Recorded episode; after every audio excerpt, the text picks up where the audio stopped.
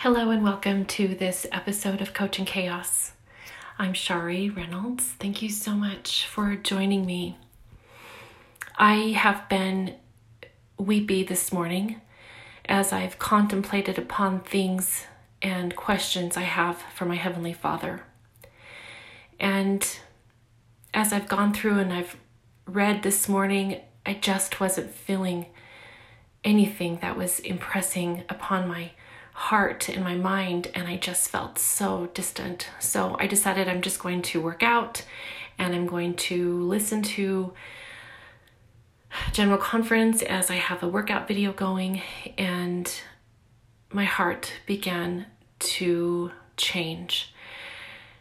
And I began to see things just a little bit differently as, as I as I was working out and releasing all that negativity and listening to general conference and listening to the words of the prophets and their wise counsel.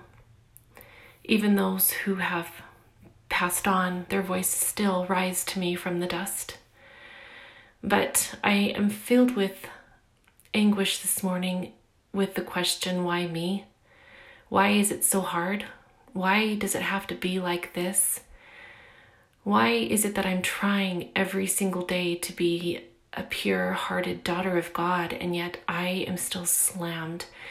Slammed is a light word for how I feel with challenges every day. And I came across a work and wonder, their post today, and it was highly favored. And it says, blessed to accomplish greatness in adversity, because they are a son or daughter of a God that will not abandon his people. And that just impressed me so much because in the moment that I was feeling abandoned, I came across that and it led me to one thing after another. When you're looking for positivity, you will find it. If you're looking to find a way out of darkness, there is help. And their post continues on like this believing that God has favorites who have earned all the blessings with their perfection and undeviating righteousness, while they get to blissfully walk through life with a VIP ticket to bypass all adversity and hardships.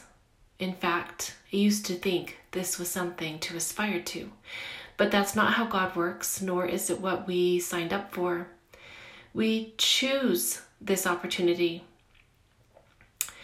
and to live in mortality, to do its work in us, to experience the fullness of being human. And because of our divine lineage, we were, are, and always will be favorably looked upon by the Lord, especially in our darkest moments. No son or daughter is favored higher than another, assigned more grace, or given more love. His love just is simply because we are.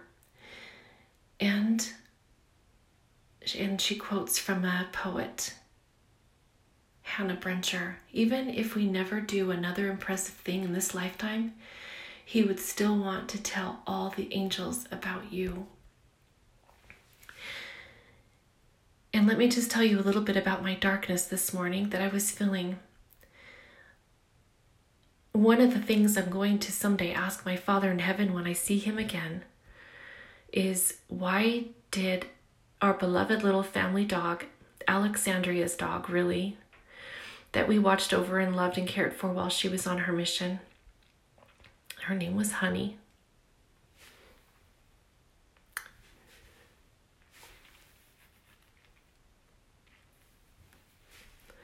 Why did she have to die right before Zan got home from her mission?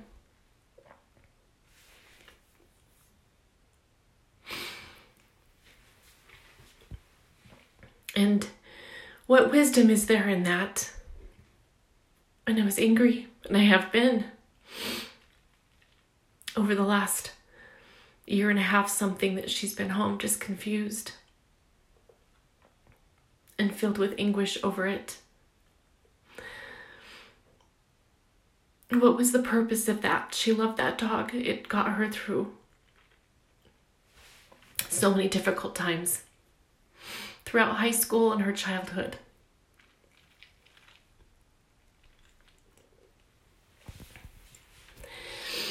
So I know that this is about a dog, and I even bore testimony about it that I know that we will see her again someday. But just wait. Just hold on here, just one second as I dry my eyes and I get my heart to calm down.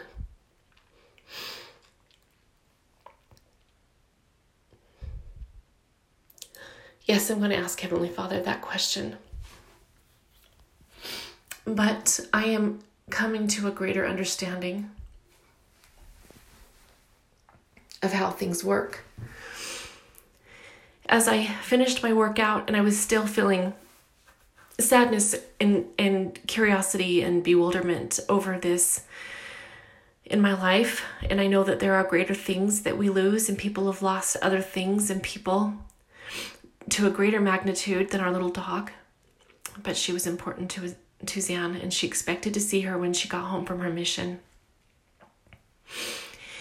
And I was walking to the shower and I was thinking, wasn't her mission good enough? Wasn't her work hard enough that she could come home to her little reward of seeing her dog?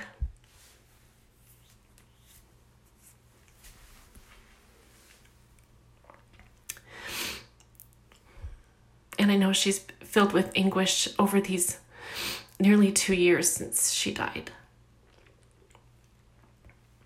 And we all miss her. We've tried having other dogs and they just don't replace, you know? So, as I was walking to the shower, a thought came to my mind.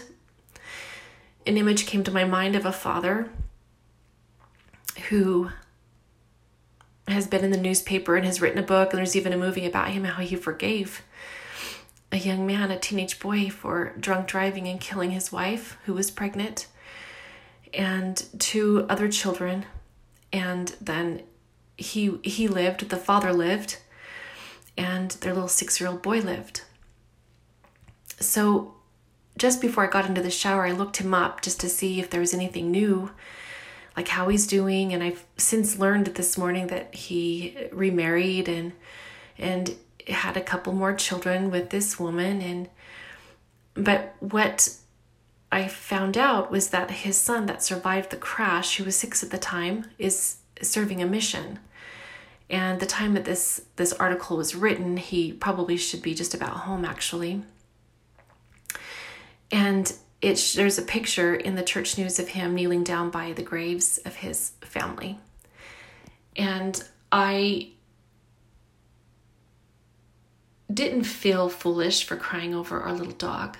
I felt huge amounts of peace come over me. This little boy was six when his family, his mother was killed. And on the night that he was released, his father was tucking him into bed. When his when he was released from the hospital, he asked, "Where's mom?" And that's when he learned that his pregnant mother, his brother Ben, and sister Anna had been killed in an accident involving a drunk driver. Tears flowed from his father's eyes as Sam sat expressionless, trying to comprehend what he'd just been told. Sam survived along with his older brother, who was not in the car at the time. So, Sam, the young man who is now serving a mission, says, I tell you this because I want to talk about the hope the gospel brings over the last 12 years, I can't tell you how many times I've thought, why me? Or why is life so hard? The secret truth that I've had to rely on is that life is supposed to be hard, but that doesn't mean life can't be good too. Through Christ, all can be made whole again. And it's been 12 years since they survived that tragic accident and that it forever changed their lives it's part of what he hopes now to share with the people of his mission. And like I said, this was written before his mission. And I want to be a strong voice for hope. I want people to know that there's a way for all of us to make it through our pains and hardships of life.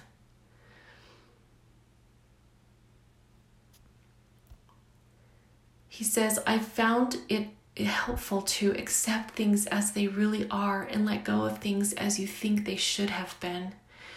then we can celebrate and be grateful for the things we have.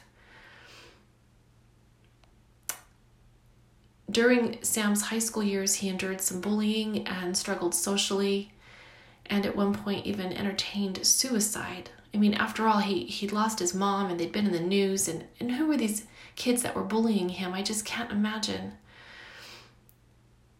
He said, I felt like everyone was against me.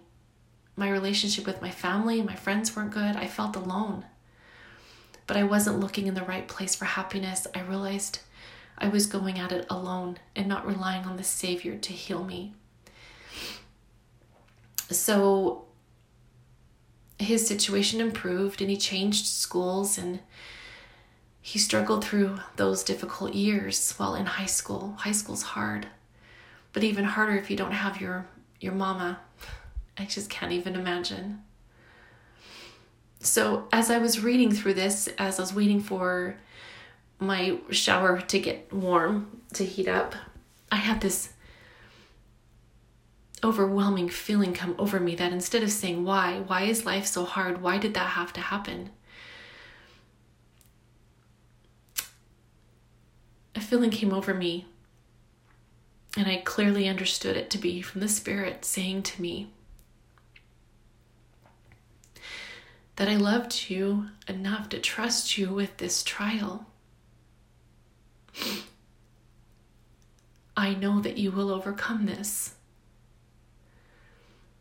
And if I could say anything to my daughter, and I hope that one day she listens to this podcast, maybe she will. He loved and trusted you enough while you were still on your mission to go through this trial. And trust in our Father who knows what is best for us. So, in with that, I recalled what I was reading this morning in Doctrine and Covenants 12 and verse 8, it says, And no one can assist in this work except he shall be humble and full of love and having faith, hope, and charity, being temperate in all things whatsoever shall be entrusted to his care. And if you've listened to my other podcasts, you know how I love to click on the little blue words. Entrusted was the blue word today.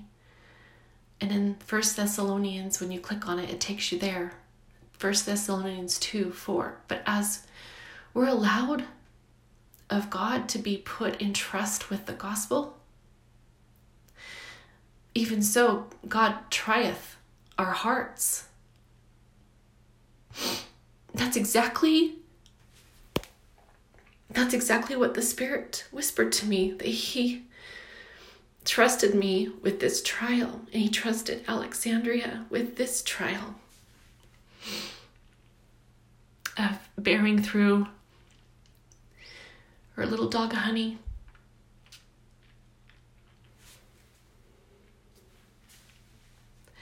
Another verse that was on the little blue word entrusted was in Doctrine and Covenants 124 113 and when he shall prove himself faithful in all things that shall be entrusted unto his care, yea, even a few things, he shall be made ruler over many.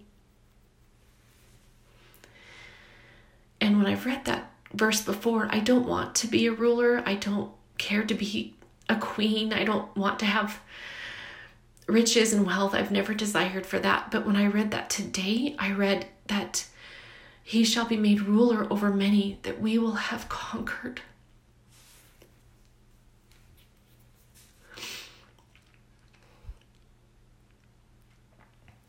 We will have overcome this, this world, just as our Savior did.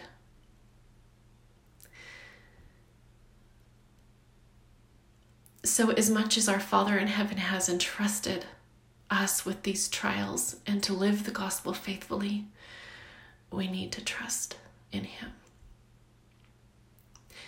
Thank you so much for joining me on this episode of Coaching Chaos, and may you just trust.